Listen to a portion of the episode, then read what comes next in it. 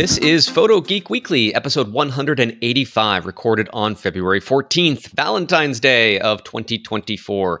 Uh, thanks for listening to the show, and I uh, appreciate all the comments that I have been receiving on the new episodes. Uh, if you do have any feedback, it's always greatly appreciated. Just saying that at the beginning of the episode rather than at the end, where some people might have already tuned out because I like to have great guests and great stories. And uh, this week, I have one of my favorite Canadian photographers living in Germany. Uh, Alan Attridge is on the podcast in the co-pilot seat. Alan, how are you doing, man? What a narrow window. How many other Canadian photographers? Let's not talk about that. You're, you're in definitely Germany. in the top five. Top five. Okay. I'll get in the top four by the end of this episode. Uh, things are going well. We just finished up. Uh, Fasching, it's called here in the southwest of Germany, Fastnets or Mardi Gras, as the world knows it. Yeah, we were supposed to record yesterday, but uh, you forgot about this uh, particular event, and apparently it's quite noisy, right?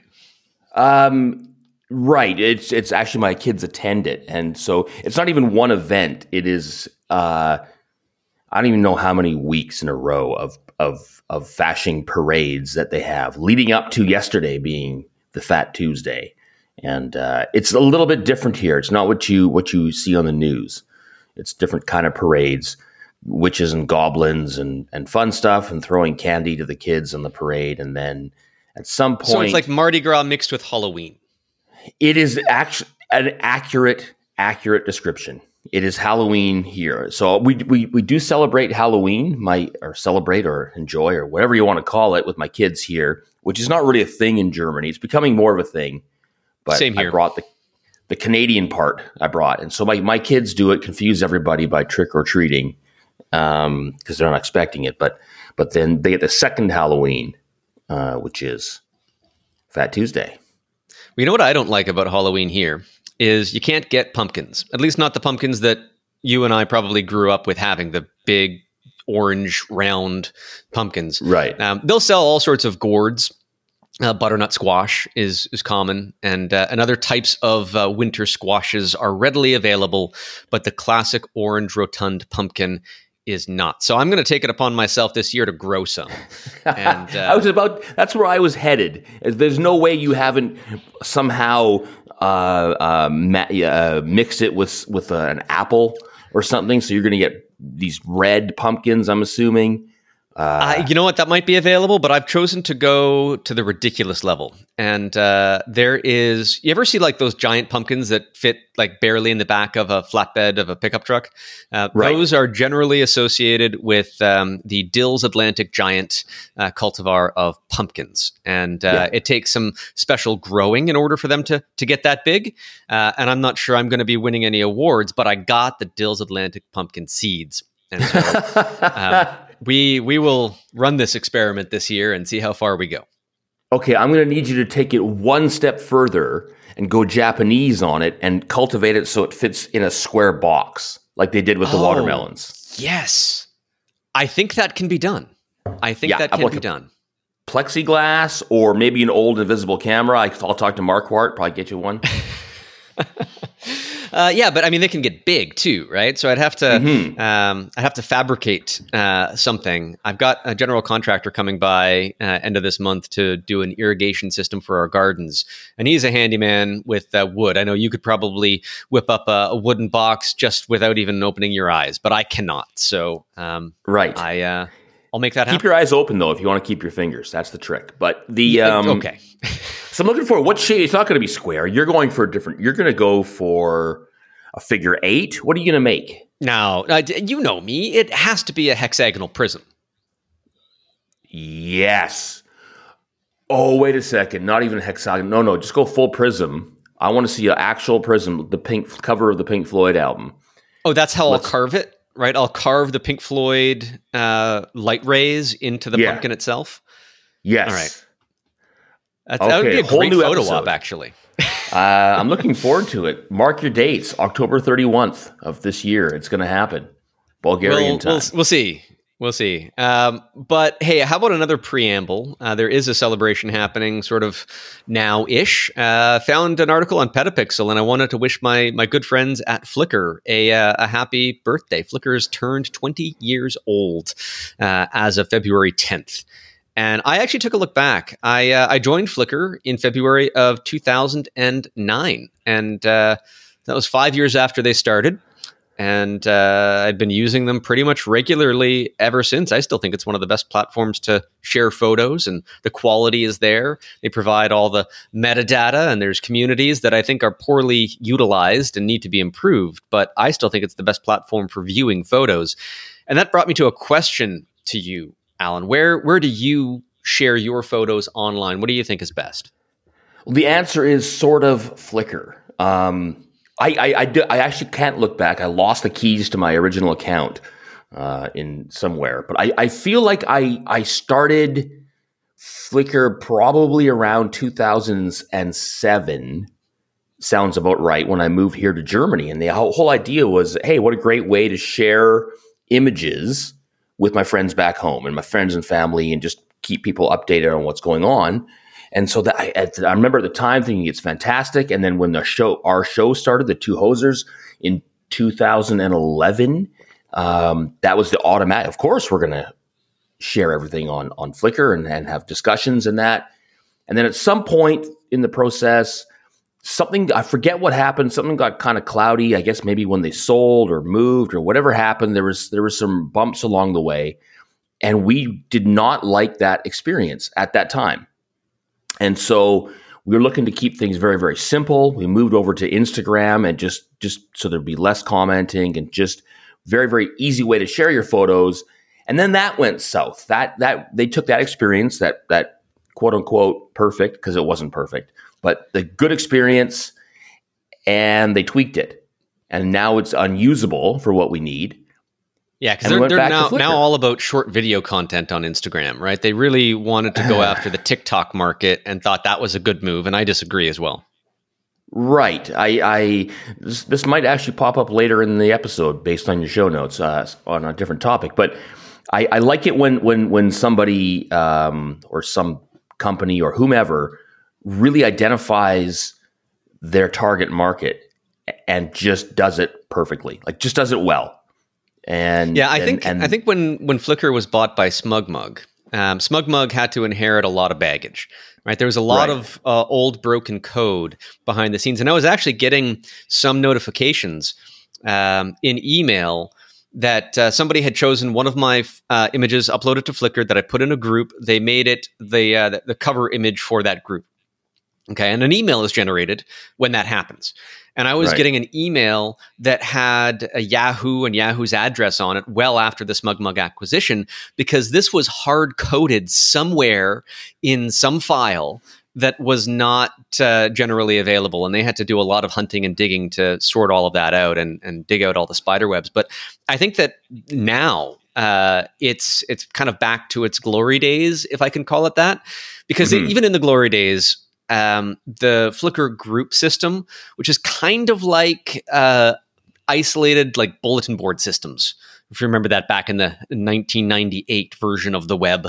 Um, and you can create a topic and people can respond and, and create a, a, thread and responses to that particular topic. And I, I don't know if that's really the way forward in terms of the the internet conversations. And I'd like to see something a little bit more dynamic. Yes, of course, you can comment on the individual photographs, uh, but something that is just really intuitive that ties everything together. And I think Flickr, I, I don't know, I don't even know what it would look like. The, the best version of this that I saw was back in the early days of Google Plus.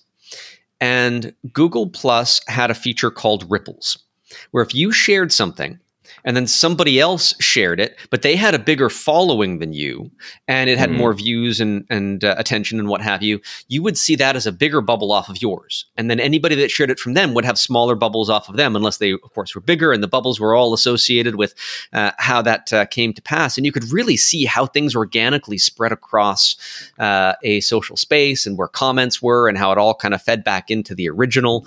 It was really cool. Um, I would love if Flickr brought about a feature such as that. Uh, it'd be really, really dynamic and bring people, I think, back onto the platform.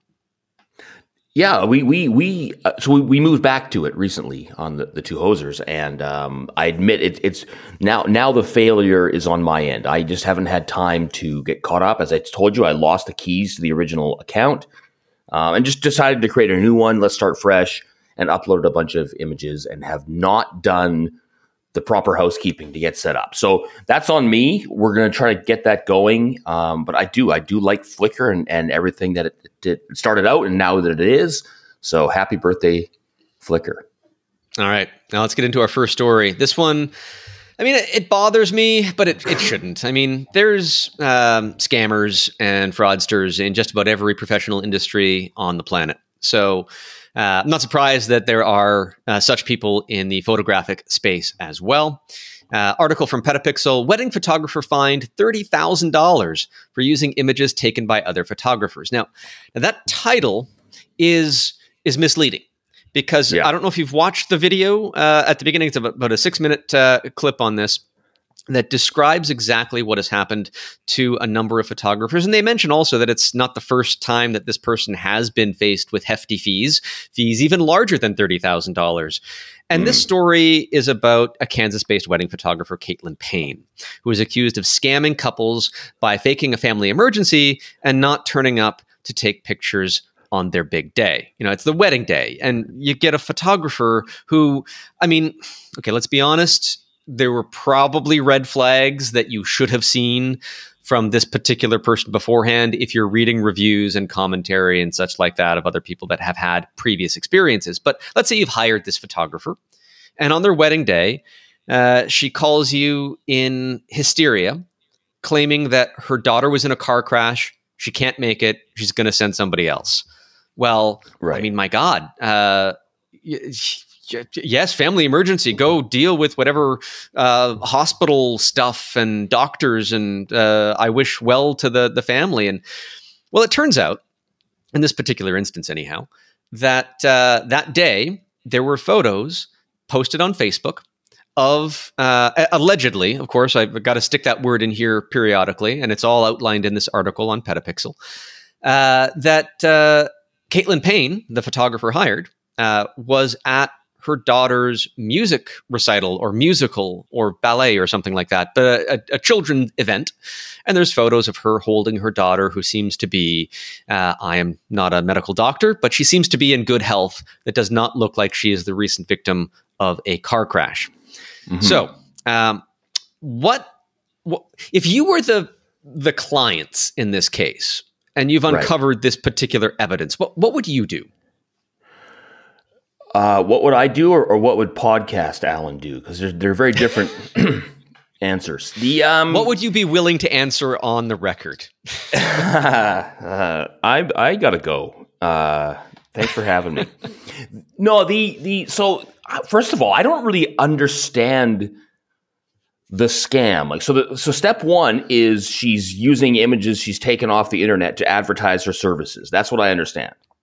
That is part Which, of it which is is more common than you think. Unfortunately, um, um, not everybody does a reverse search like like you do, uh, and and so that happens. And then and so then now she's obviously a terrible photographer, and so she doesn't want. She, she takes the money up front to shoot the wedding, fakes this what have you allegedly, and then uh, sends an inexperienced. I, as I did watch the video, and the dude who took the, the pictures clearly was thrown under the bus. Um, he he he he seemed like he doesn't know what he was doing, and admitted as, as much. Um, and so then she then keeps the entire m- money. Pay. Yeah. What? So that that I think that's what I could figure out would be the the, the scheme here. Again, allegedly, is the idea that you can book uh, a a wedding and shoot it for X number of dollars. I don't know how much. Let's just say a thousand dollars. It probably right. was more. Uh, if I was a wedding photographer, I would charge more. But let's just say it's that. And and so then it comes to the day, and you've arranged for somebody to shoot it for you. I don't know if it's an arrangement from that day or how much uh, you know pre-thought goes into into this particular thing. But then the photographer that you are paying is going to be paid less than what you would have charged. Uh, yes. And so you are pocketing the difference. And this already prepares the client to get images of a lesser quality than are seen on the website, with the excuse being that you didn't take them, it was somebody else in your stead. Does that make right. sense?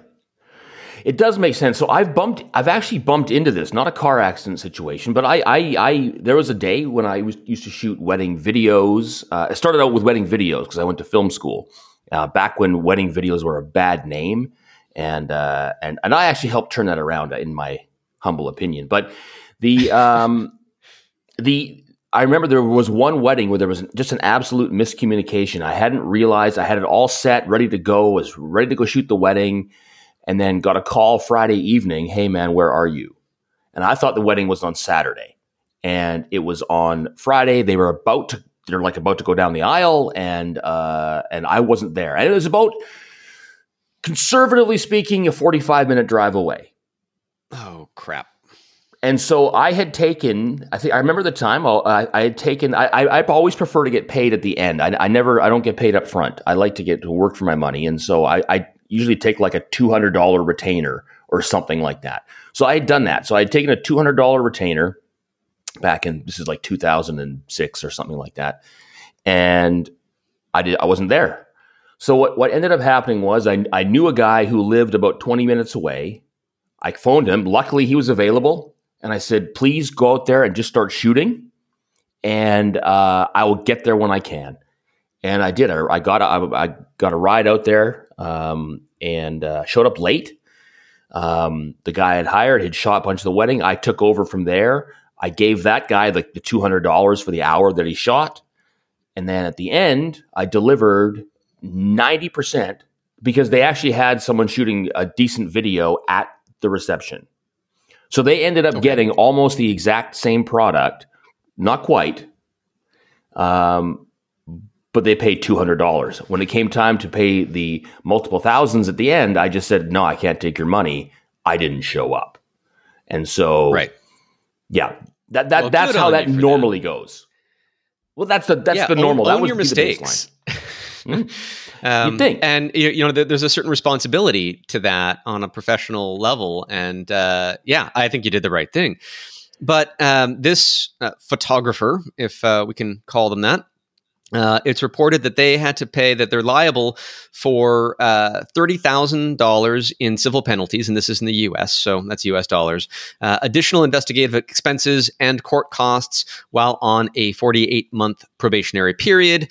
And Twelve News also reports that the photographer will have to pay more than two thousand dollars in restitution to two clients. Now, what bothers me about this uh, restitution to the clients that that I think is that's where the money should go the $30,000 in civil penalties, does that go to the municipality? Like, does that go to the police force, the city?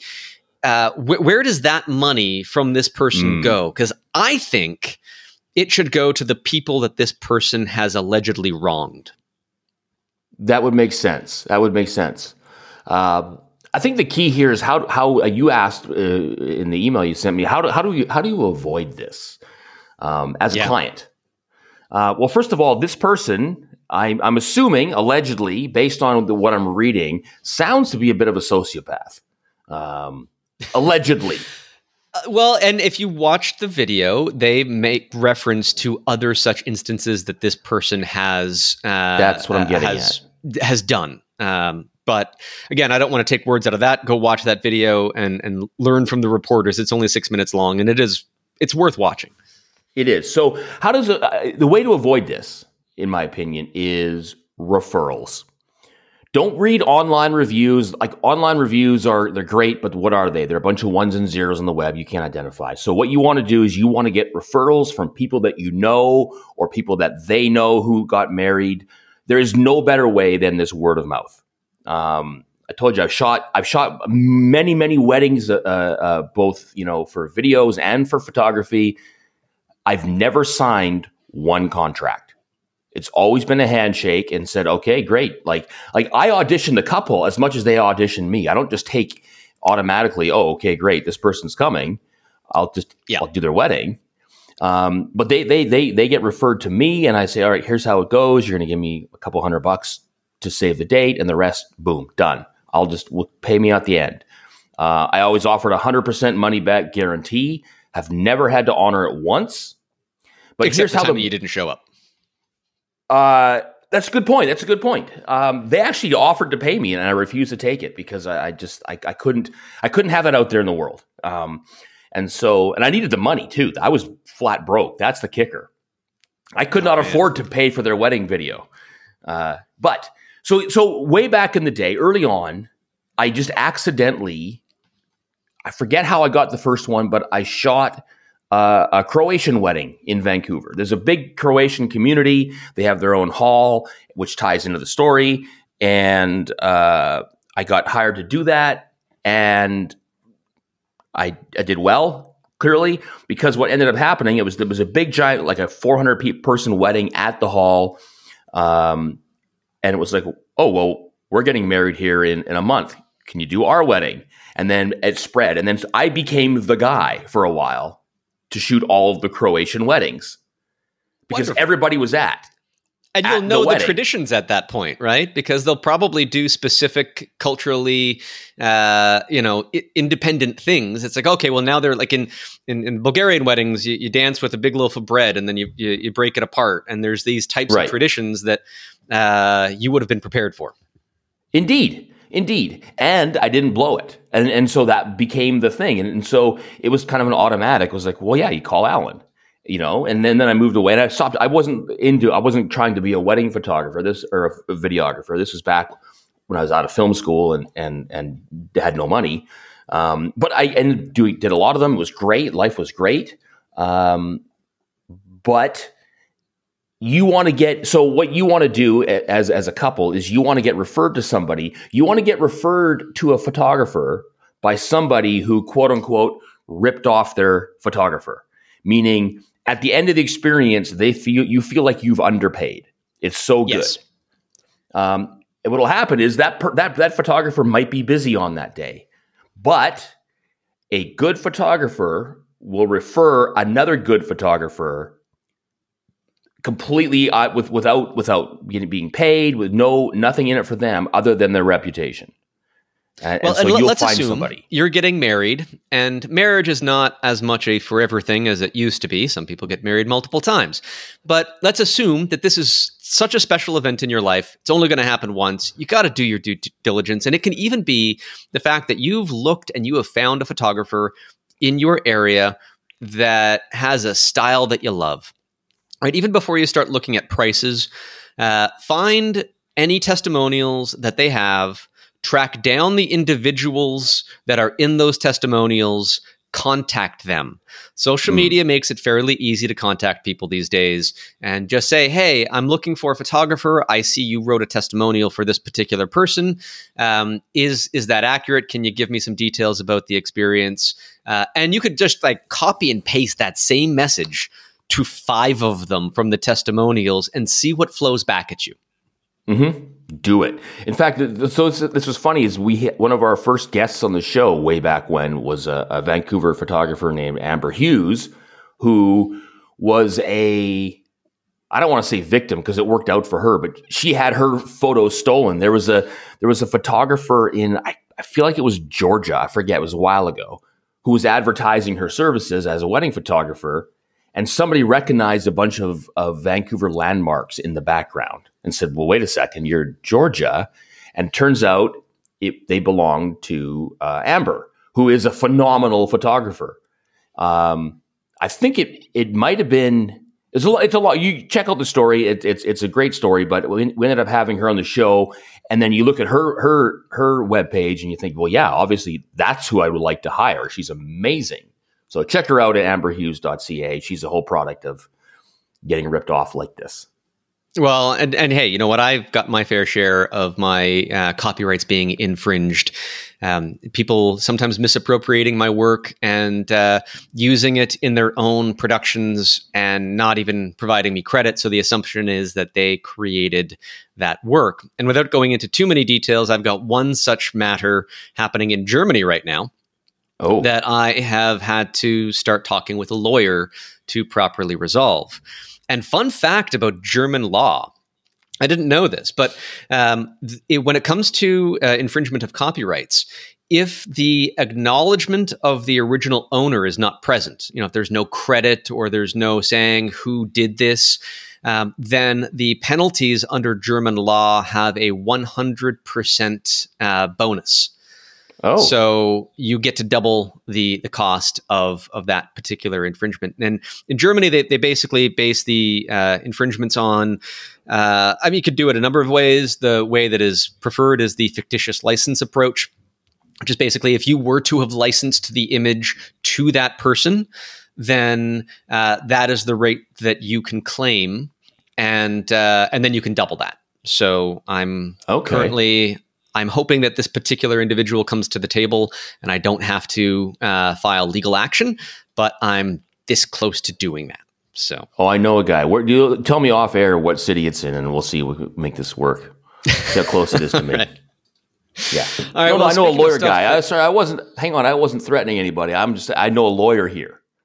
Well, uh, that's good. That's good. I, I, already have a lawyer that is willing to get engaged and has confirmed that okay. there's no conflict of interest in this particular matter. So, um, but uh, yeah, you're not going to go and break some knees. I, I really would not appreciate that. I'm not even implying that.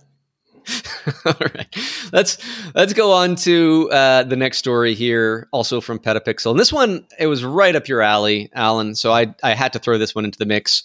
Pro baseball photo competition announces the inaugural winners, and uh, I've seen a good number of baseball photos from you. I think I helped you create a uh, a vector outline for a baseball jersey at one point in the past. Uh, I know baseball is sort of your thing. So, uh, what do you think about this as a as a competition in general? It's rather niche, but here we have it. Uh, the quality of the images, and uh, what do you think about sports photography in general these days? It I, I didn't know about this this contest, or I would have been a part of it and not won. But the um, the photos are fantastic. These are amazing examples. I can't tell these. I mean, most of these must be professionals. I would assume uh, given by I, am seeing access. professional stadiums and uh, professional yeah. players from the looks of it. So that assumes that there'd be uh, an air of professionalism to the photographers, but that doesn't exclude um, uh, other people as well, because you know there, there's different categories. There's portraiture and there's the amateur section, which obviously would not be professional. So it does cover all the bases. Pun intended. Right. Ah, well done. Yeah, the, the the the the pro game ones, like typically you're you're not allowed to bring longer lenses into stadiums. I think you're allowed to bring like your smartphone and and you know point and shoots, but you can't bring the longer lenses in for this reason. Nor would you have this kind of access. Like these these all look like they're taken from like the dugout, like next to the dugout where the, the camera pit is. Um, and so those, but in general, they they are all fan, fantastic. Um, what what I mean, sports photography in, in, general has gotten so amazing these days because of the again quote unquote affordable uh, long lens. They're not affordable; they're, they're accessible, I guess. Lo- the longer lenses are an absolute yeah, game you, changer. You wouldn't have to take out a loan to afford one these days. No, and and and uh, they're kind of I wouldn't say everywhere, but they're almost everywhere. And so that's what the big game changer is. You can you can um, the fact that you can get amazing images at at ultra high uh, ISOs, the the the the frame rate. I'm trying to think of because it used to be the, the the motor drive in my head, but but the frame rate is so fast that you're not going to miss action. And with the with the autofocus, it, it it's it is hard to take bad ones. I still do. I still take bad ones, um, but it's in the hands of almost everybody now. So whether it's the the game in game shots or the rest of them, I actually prefer the the outside the game shots. This the um, what do they call them? The feature there's a nice one of of of like the fireworks, for example. Um, yeah, and the pictorial ones where they're even just showing like the the cracked uh, dirt around a base and the shadows yeah. of the players in a line. I mean, they're they're very um, uh, they, they, evoke an emotion. Uh, if, if, a sense of nostalgia, even though I, I mean, I I played baseball when I was like eight years old. Right. It's been a long time, but you know, it, it still brings me back a little bit. Um, but you know, you mentioned the accessibility uh, that everybody has the ability now. It's not just the professionals, uh, as it were. And as it was, you know, Sports Illustrated just less than a month ago uh, has mass layoffs of their editorial staffers, and that's throwing its future into question. And that's after they let go I, the majority, I'll say, of their photographers and basically said, All right, editorial staffer, you've got a nice camera, right? Why don't you go out and take the pictures and write about it? And uh, we'll uh, get uh, two birds with one stone. But is is the professional reasoning for images is it needed anymore? Uh, is it needed? Wow, never thought of it that way. So I, I watched this happen 20 years ago actually playing playing baseball back in in in uh, Vancouver. We had a local was actually in Richmond. If you want to check it out, uh, where that is by the airport. But um, the town I played in, there was the, the the newspaper was this thing that came on paper, printed out a couple times a week uh, to your house. I've heard of this paper and, thing. Yeah.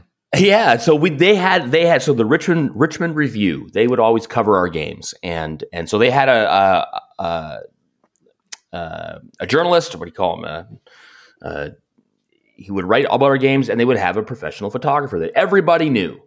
Like when when when Mark showed up at whether it was hockey or track or whatever, he was the guy, and uh, he had the, the, super long lenses. He took amazing photo, uh, photographs back in you know the 80s, 90s, 2000s. But at some point, they did the exact same thing. They said, "All right, we're gonna we're just gonna send the, the journalist out, and he's editorial, and he's just gonna use his three megapixel point and shoot, and he'll get something, and that'll be fine. And was it fine? I don't know. Newspapers aren't here anymore. So maybe they shot yeah, themselves in the foot that maybe, way. Maybe the quality just went down so bad that it's just like, well, I'm not going to pay for this anymore. And right. uh, I, I, don't think that's the exclusive reason. I think that just the way that we consume uh, news and media and this stuff has been changing for a long time and uh, you know it, it, this does suffer because the, the local news outlets they they're closing if they haven't closed already and the local news stories which include the local sports teams and uh, uh, the w- whatever's happening in that community is not being well documented aside from karens yelling at each other on facebook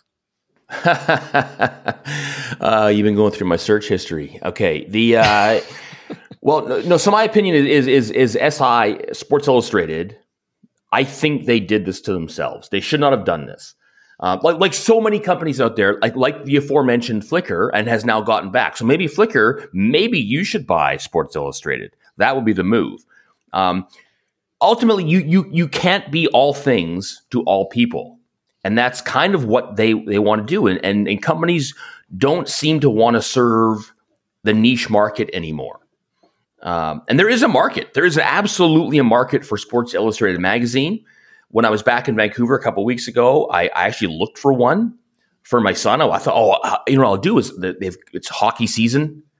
They've got to have a, right. hockey, uh, you know, issue every week. It's it, it, would come out as a weekly, and uh, no, I couldn't. I I searched high and low. Finally found one. The one was some sort of a special edition, and it looked it was terrible It was terrible. It was high price and and wasn't very good. So I just did. He just didn't get one.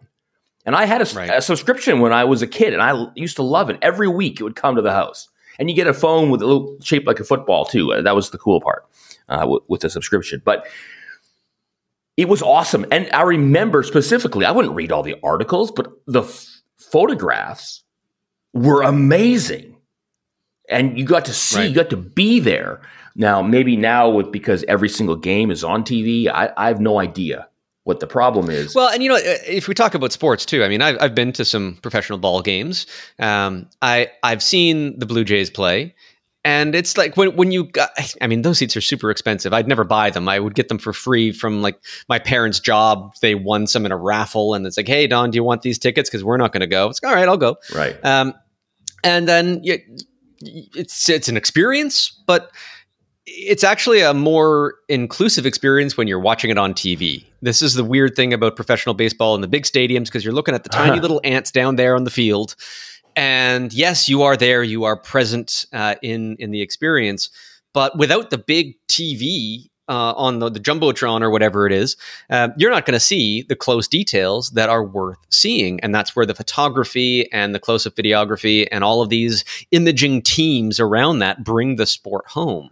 So I think that there is a purpose for it, uh, but the thing is that stuff just gets shared virally on social media, uh, and that's I- illegal if people are wanting to protect their copyrights, as we were just talking about previously.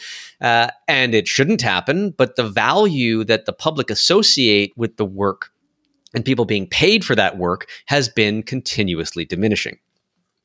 So you're blaming the the, the people, which I, I think I kind of am as well. Yeah, let's let's just blame the people it's your fault if you're listening. That's the problem. That's your no. I, I, I do I do feel that way. That is that there's a certain aspect of our, our whole society. The wow, we're getting deep now, but uh, uh, that that that has lowered their expectations. it's like, all right, well, it, this is good enough. It's fast, it's great, awesome. Uh, but then you look at some of these these photos. Imagine if all of the photos that you consumed were of this quality. Wouldn't that be better? I think it would. I think it would. Yeah. I've seen too many out of focus pictures of cats on Instagram for my liking. uh, yeah, I really am uh, worried and, you're going through my history. okay, well, let's go on to the next story because it does relate to uh, authenticity in uh, in imagery and everything that we we see is not what it is. Um, Petapixel again reporting deepfake quote face swap attacks attacks they use in the headline, which is important to consider, up by 704 percent in the year 2023. I'm assuming that's based on the year prior.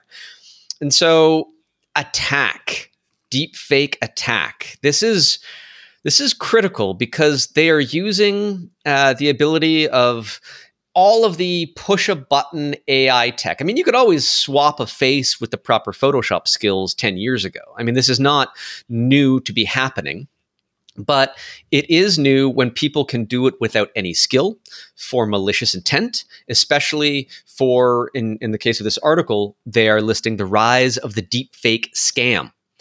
Now, right. scams, I mean, my, my grandmother last year, she's 88 years old, and she got a phone call that purported to be her son, uh, who got in a car accident and hit a small child. And this was the lawyer that was calling in order to get some money. And she was uh, immediately dismayed and uh, upset about it, and then hung up the phone and called her son, my uncle, who was fixing a washing machine at the time. This people are going to scam. They're going to scam, and deepfakes are another tool for this scamming. Uh, and this report hold comes on, hold on. Who Hong fixes Kong-based, a washing machine? Well, that's his job. He fixes appliances. I thought he does you just throw them out and buy a new one. No, apparently they're fixable. There's still a guy. Okay, good. Get, put, put his yeah. Okay, great. I'm glad to hear it. All right, so carry on. Yes. So, so, anyhow, uh, this came, came day after a Hong Kong-based finance worker was scammed into paying 200 million Hong Kong dollars, which is 25.6 million dollars US, to criminals after a virtual meeting with deepfakes.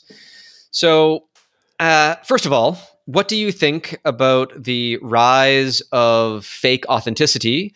And how do you figure that's going to affect you in your life moving forward?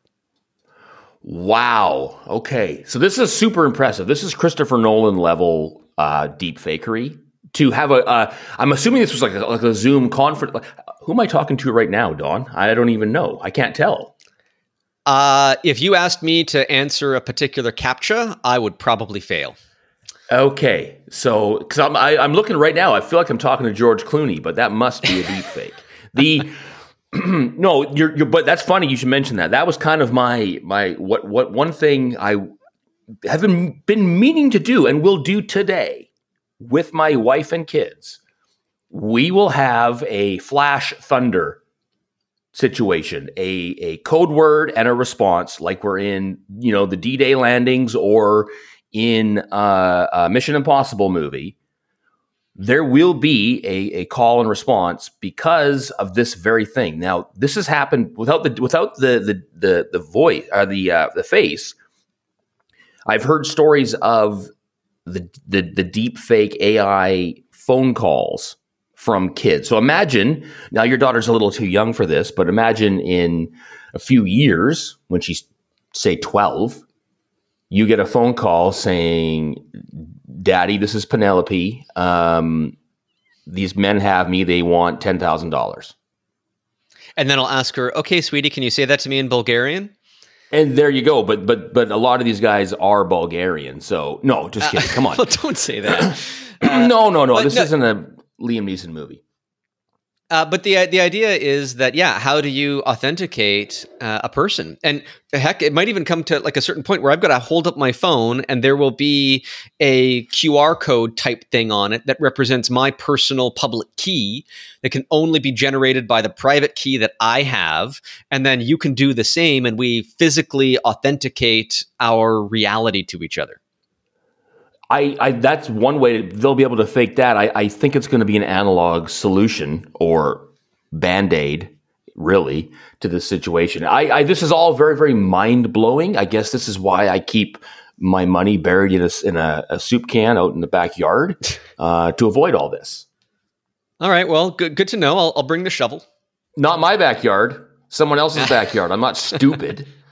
Uh, yeah, but I mean, this is the fact that they could do this on a conference call is very impressive. And like I read the article, it said it, it can it can even defeat the like the side profile looks that we're talking about. And um, I I guess it's there's no better time to to to be a uh, an actual scammer, I guess, because you can hide behind this kind of stuff. But it aside from the, the analog I, I, I am so cautious of everything like uh, last night i'm ready to go to bed my computer the volume was still up and i had to turn it off because my email client was open and the noise would bug me all night so i go to the computer i sit down and up in front of me is a screen. Uh, it's mostly kind of blurred out, and there's this window from Microsoft saying, uh, "Please uh, click here to uh, to update and to restart." And I'm immediately thinking, "No, no, that that's that's a scam. There's that I've never seen that before. Right. That is not accurate. It was. It was real. Microsoft. Come, have you learned anything? That is exactly what a scam website is going to broadcast on your screen to say, oh, you need to download an update to Firefox or Chrome or whatever. No, right. don't do that. Just let it happen behind the scenes or through the official system dialog boxes because we are all on edge. Most people, most people are. I mean, uh, I actually shared a, a, a, video last week about uh, a bad experience with an airline. Um, and uh, it was KLM. It's it's on the web. I'm, I'm, on I'm on record with it. But I, I posted it to my Twitter, which is I don't even I'm barely on Twitter. I think I have zero followers, including you.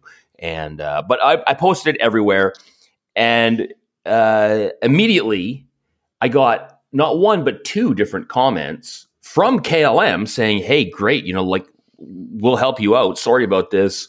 Um, all you have to do is send all of your info here uh, to us, and we'll we'll take care of it. And of course, I yeah, clicked on send your social security number, your credit cards, the name of your firstborn, you know, the place where you yeah. went on your honeymoon. Give us all that information, and we'll sort it out. Show us the, where that soup can in the backyard is, and we'll we'll fi- we'll fix it out. For, we'll you know, fill for it for you. you. But, but but the uh, so I obviously I, I, I clicked on the the the, the two. Was not one but two different accounts and it was it was you know KLM one two three four Happy Fun Times at Twitter, and they had you know one follower. They're following one person. It was me, and I was like, well, this this might be a scam. Uh, you know, because obviously KLM doesn't want to help me, so I, that was the, the tip off right away. They didn't care, uh, but look deeper. That's that's all they're saying. But you'd asked, it, it, would I ever use this kind of face swap technology in, in no I, well, I asked how, how it might affect you in your life and oh. i'm assuming that you probably wouldn't use it but that doesn't mean it's not going to affect you uh, i hope it doesn't affect me maybe i don't know I don't I don't use it. I'll never use it. I barely use Photoshop for things. Like my my policy is if you have a uh, untimely blemish on your skin that will go away in a week, but we're taking your picture now, I'll remove that blemish. If you don't like your nose, that's on you. yeah, you know, go, go to the plastic surgeon, get that fixed, and then I'll take a picture of whatever they've presented on your face. But or uh, don't just learn to learn to love your nose. I, I think it looks of great. Of course, of course. Yeah. I was being facetious, uh, but you know, there could come a time where this is right out of an episode of Black Mirror, where let's say uh, I get hit by a bus tomorrow and I'm dead, but I've got 185 episodes of Photo Geek Weekly recording my voice, and there's tons of family photos. And my wife digs up an old love letter that I wrote her. And she could conceivably in the future have a fake me with my real face and my real voice recording a video to her reading that letter. For people that are distraught after losing a loved one, I'm not saying that's a good thing or a bad thing. That episode of Black Mirror ended up with the the fake husband stuck in the attic the entire time because uh, he was a physical representation of such a thing. But we are nearing the edge of where that is a possibility for better or worse. It's for worse, if you're asking me. Yeah. The answer is worse. yeah, I don't think it's up for debate. No, I don't think so either. But what is up for debate is whether or not paying $35 for a crappy camera is actually money well spent, which is where we are going to go in our final story. But before we get there, I want to ask people, uh, I want to ask you uh, where people can find you online, uh, where your social media accounts are, if you are active on any of them, if you care, where your podcast might be, and what's going on with that. Uh, fill us in. Uh, twohosers.com is where you can go to find it. Uh, all that it's the Two Hosers Photo Show. I, I still submit we are the longest running weekly photography podcast in the world. I defy anybody to who to to challenge me on that. We've put an episode out every single week since January of 2011. Um, one episode was admittedly 90 seconds long, but that's a whole different story. Um, you can find us there. The two hosers on the Instagram uh, and the the Flickr site. You can find all the links. Go to twohosers.com. You can you can find all of that. And the links will also be on uh, with the show notes at photogeekweekly.com as well. How many episodes are you up to now, Alan? Uh, we just l- released episode 684. And is that a format change for you at all? Uh, it, it, there is there is a format. So Adam and I, Adam Schwartz and I, have been hosting co-hosting the show for. I'm gonna have to do the math now. Uh, almost thir- for 13 years, um, every week, and uh, and Adam had to bow out. Now Adam is only for now going to show up on the weekly, the monthly photo uh, challenge episodes. So once a month, and then in the middle of the week, we're to mix it up a little bit and have some different kinds of, of shows. So uh, you were on. You were on about three weeks ago. I forget now. A month, something like that. I'm not sure when you uh, you know positioned it in your schedule, but yes, recently. Yes, and you'll be back on again uh, as soon as possible. So, uh, yeah, everyone check it out. The, the whole the, the, show started. If no one has heard of it, which is most people, the um, the uh, the whole concept is we started from from scratch. From Adam was not a photographer at all. Didn't know how to open the box to his new DSLR back in 2011. And we started there and basically went through it step by step, each week learning a new a new skill, building on on uh, the previous week, and so on and so on until Adam actually became a, a paid photographer. He kept his day job uh, as a physiotherapist, but would also make uh, make make money on the side shooting professionally. So you can go back and you can actually find on our website only, not on not on not on iTunes or anything like that, but on our website you can go find the episode one and follow along and learn to take pictures if anybody has actual cameras anymore. Yeah, well, I mean, how often do I just pull out my phone because it's good enough, and in some cases better than uh, my big uh, interchangeable lens, high resolution, expensive, very very high quality camera, but you know the, the portrait modes they're getting better and better, and they're at oh, the point man. now where it's like okay. Am I gonna? I, I have the uh, 50 millimeter f 1.4 lens, uh, the Lumix S Pro. It's a, it's a beautiful lens. Uh, no question about the quality that that thing can generate, but it's heavy. And uh, I will take it out for you know uh, formal type photography, but when I'm at the park and the moment is there, that camera isn't. No, of course. I actually had to. I was, I was somebody, uh, a friend of mine, sent me a, a, photo of their, you know, their kids at one of these parades we talked about. I actually had to ask her, "Hey, is this a real camera or is this your phone?" I couldn't, I couldn't tell at, at first glance, and she said, "No, it's a phone." And uh, I, I, as I, you know, really pixel peeped because that's how I do it. You could sort of see some a little bit of of of details that weren't quite right, that weren't optical, but it was so good that I was like, wow, yeah, you got me. Yeah, and it'll only get better. Again, it's uh, that's I think that's the positive side of the deep fake stuff because you're not trying to fake the authenticity of a person, but you are trying to fake the style of a more expensive camera. And whether or not you agree with that uh, depends on whether or not you flip that portrait mode over, or you know you depend on your camera's built-in lidar functionality to do subject separation and processing and all the stuff that happens without you even noticing it. Um, right, it's all in there, folks. It's all there. And it's not there in the camera in our final story, which uh, from Fstoppers, I found this video just fantastic. Again, it's less than 10 minutes. I encourage everybody to go and watch because uh, this is uh, a, a product review, an unboxing and a review of a $35 wannabe Fujifilm camera, and it's something else, says the title. So uh, imagine that uh, you're looking at uh, AliExpress and you find uh, a knockoff. It resembles a Fujifilm X100 series camera. And uh, so this video uh, from Tom Calton is, I think, just lovely. Uh, it describes the look and the feel and the functionality of a complete knockoff camera. And it's not bad it's uh, it's it's better than the uh, the infamous uh, Yashica Y35 that was crowdfunded a few years ago. That was absolute garbage. Um, this camera uh, has a nice feel to it. It has a nice look. The functionality obviously is incredibly limited. A command dial on the top is not actually a command dial. It's just there for show. Uh, there's no manual shooting. It's JPEG only. Uh, the 4K modes suffer immensely to the point where they are completely unusable.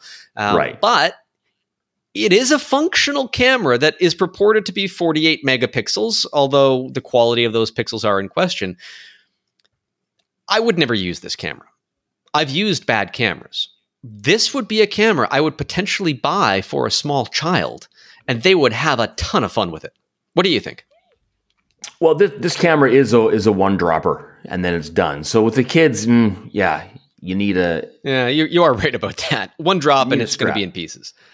So, so I watched the whole video, uh, which I, I rarely do. I don't know how about you on on YouTube these days. It's rare that I watch complete videos. A lot of them tend to lose me. This was great, start to finish. Great storytelling by Tom. I call him Tom as if I know him. I've never heard of him until you sent this. Um, but w- great great storytelling, great pacing, uh, worth watching the whole thing. It just looks kind of fun. Um, it's impressive for $35. I will not get one. Uh, it, it, it will end up the, the issue here is is you're going to have it you're going to drop it a couple times well once probably and then it's going to go in the landfill which is kind of the problem uh, yeah, I see that angle as well. You know, I mean, if I if I had one of these, I would have no use for it other than to maybe like tie it to a bunch of helium filled balloons and see how high it goes, and then find some sort of remote mechanism to pop the balloons and then reveal the footage of its rise and collapse. Uh, that, that's yeah. the kind of stuff where the, you, you intend the camera to be destroyed in the process.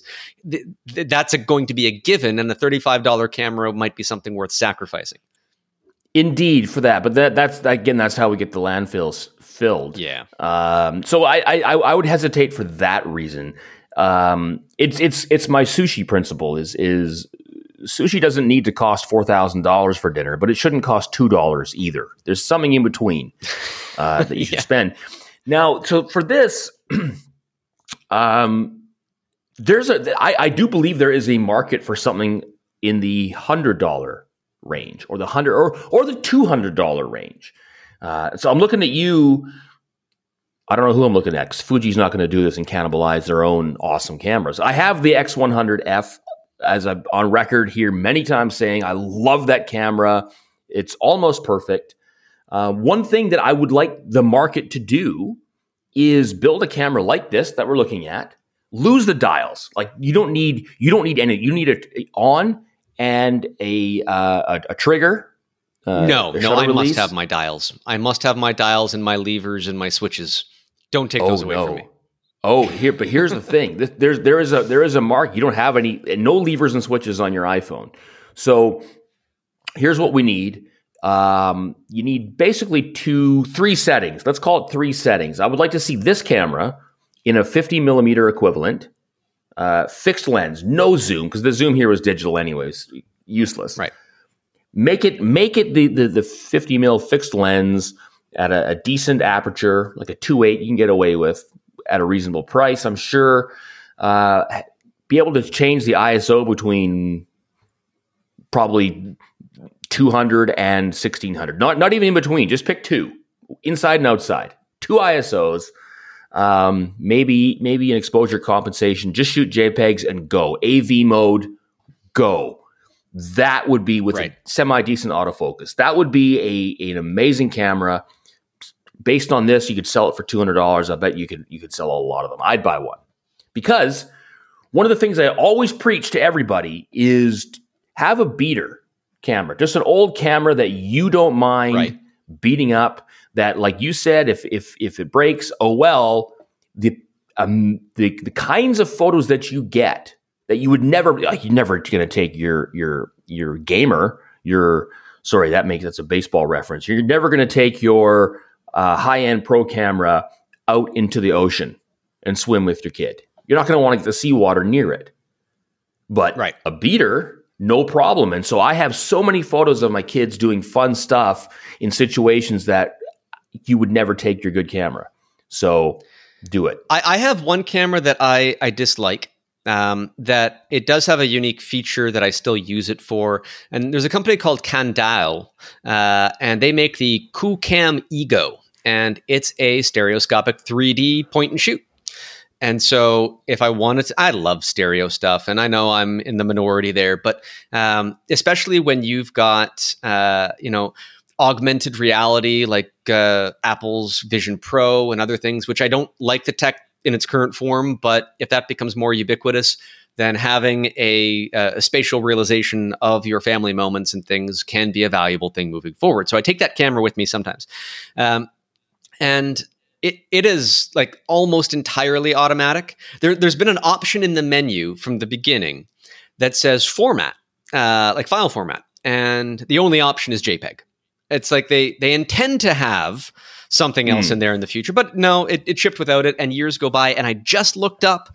There is a firmware update as of December 22nd of last year that they now support the DNG format. So I'm going to have to go and update that camera and uh, I don't know if that's going to make it any more useful because the user interface was just absolutely atrocious. The buttons are those weird, like, cellular buttons that don't actually have any tactile feedback. You just kind of press into uh. a membrane.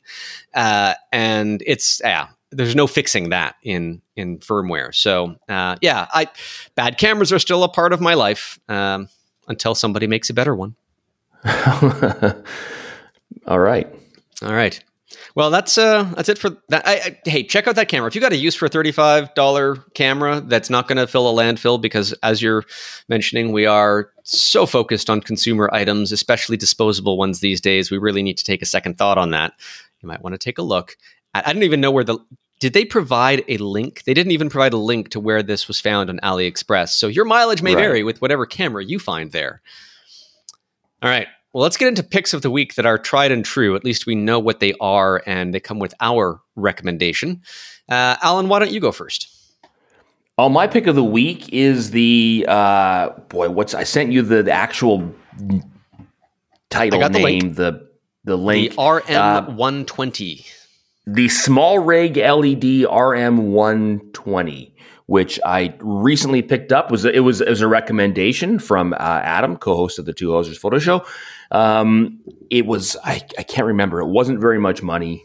40 bucks, maybe 50 bucks, something like that. It's, But it's it was listed a- fifty nine ninety on the SmallRig website, uh, and I'm assuming that's going to be in U.S. dollars. But that's still that's that's not a lot for a useful tool. Right. It must have been on sale. I feel like I paid 50 bucks. So regardless, uh, it, it's it's a small. I'm look. I don't. I, I'm looking at it across the room right now. But a little LED light that is surprisingly bright for its size and cost, and uh, it's uh, Battery life like looks little- really good on it too. It looks like it's got a five thousand milliamp hour battery packed into it. Fantastic battery life so far. It's it's built in. It's it's a it's a built in battery, so you don't have to swap out. Which I have another LED unit which has the you use the Sony batteries. It's not a Sony light, but it uses the Sony batteries, and they're big and clunky, and you can swap them out, and and it's kind of annoying. But this one, you know, I guess if you want to use it for a for like a like a web chat, which I'm not, so that's why I'm lit so poorly right now. Uh, but I, I want it for video and um, you know maybe messing around with some with some photo stuff too. It's fun at night or something like that. Uh, but but I I thought well, you know what for that price I'm going to get a nice little. It'll work as a backlight. Uh, it'll light backgrounds. Uh, there's all kinds of of options for it. It's not going to replace your giant softbox, but it's a fun little inky. Huh? Check that out from the film Yeah, it- industry. But it, it's also uh, very powerful and flexible. It's got a color rendering index of 98 plus, so you're going to have a relatively full spectrum approach to things. Um, good quality LEDs have had that for a while now, but it's got a temperature range that goes from 2500 to 8500 Kelvin, and so you've got your warm light to your cold light.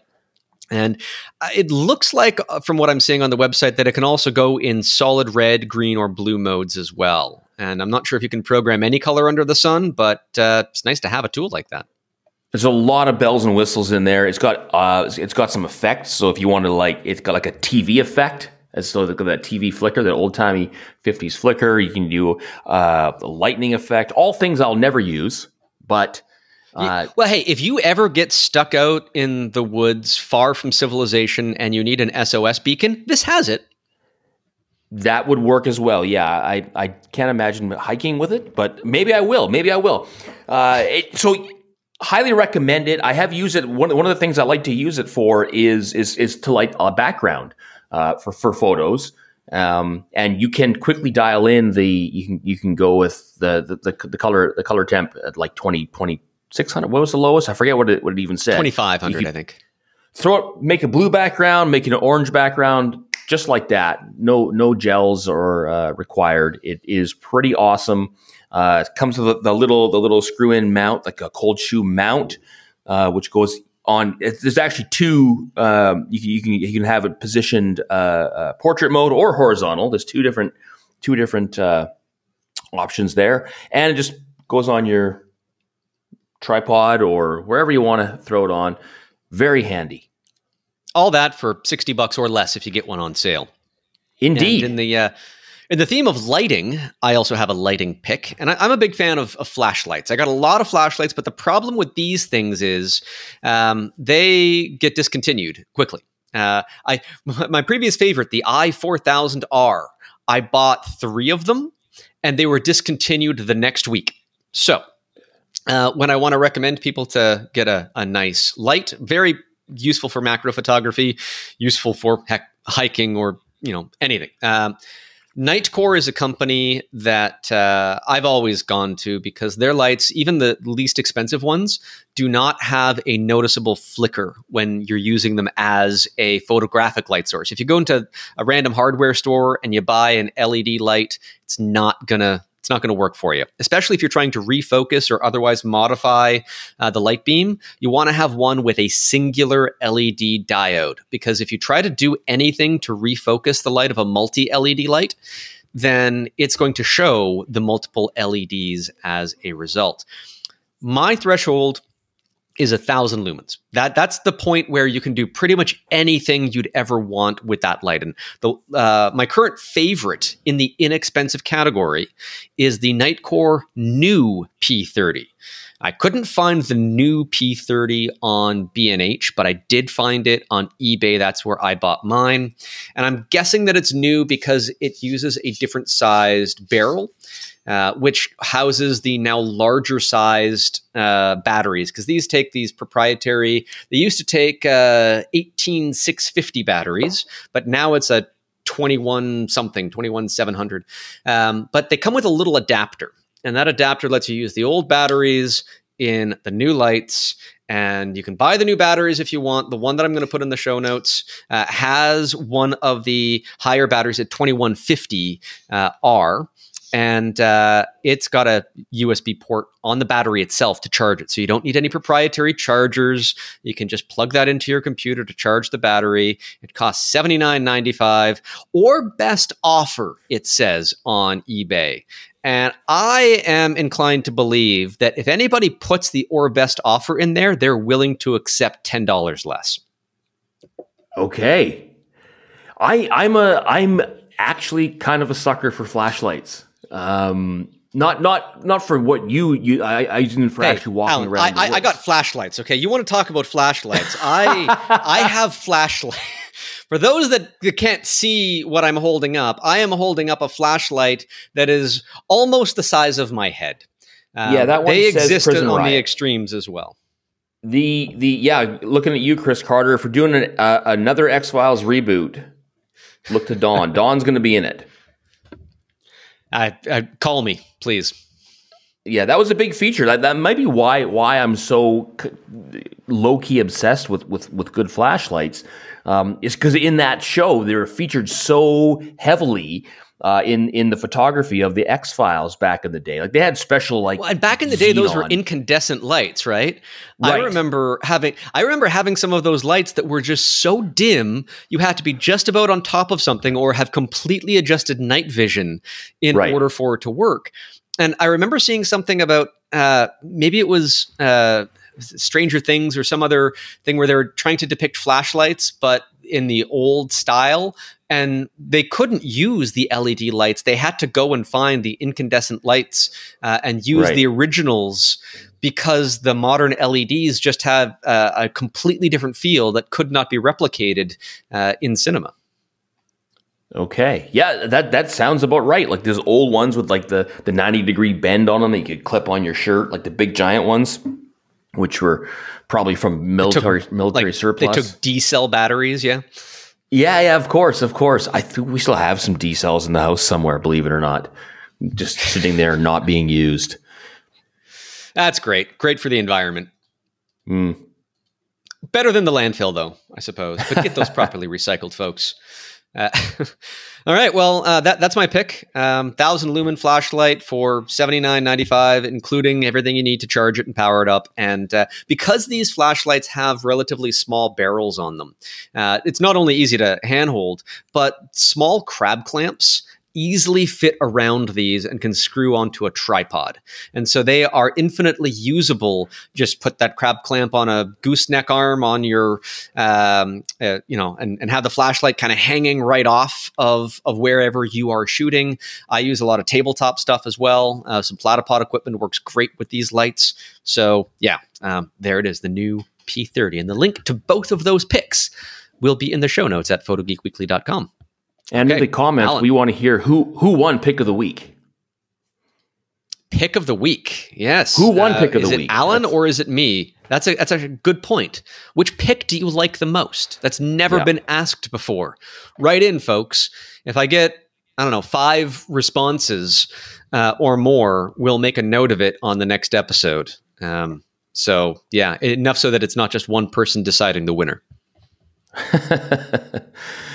Okay. We all know who won. Well, right. Alan, thanks for being here, man. Always a great, uh, great time chatting with you. The conversations are well engaged as they always are. We have to have you back on again soon. I look forward to it. Thanks for having me. All right. And everybody listening, you know what to do because it's time to get out and shoot.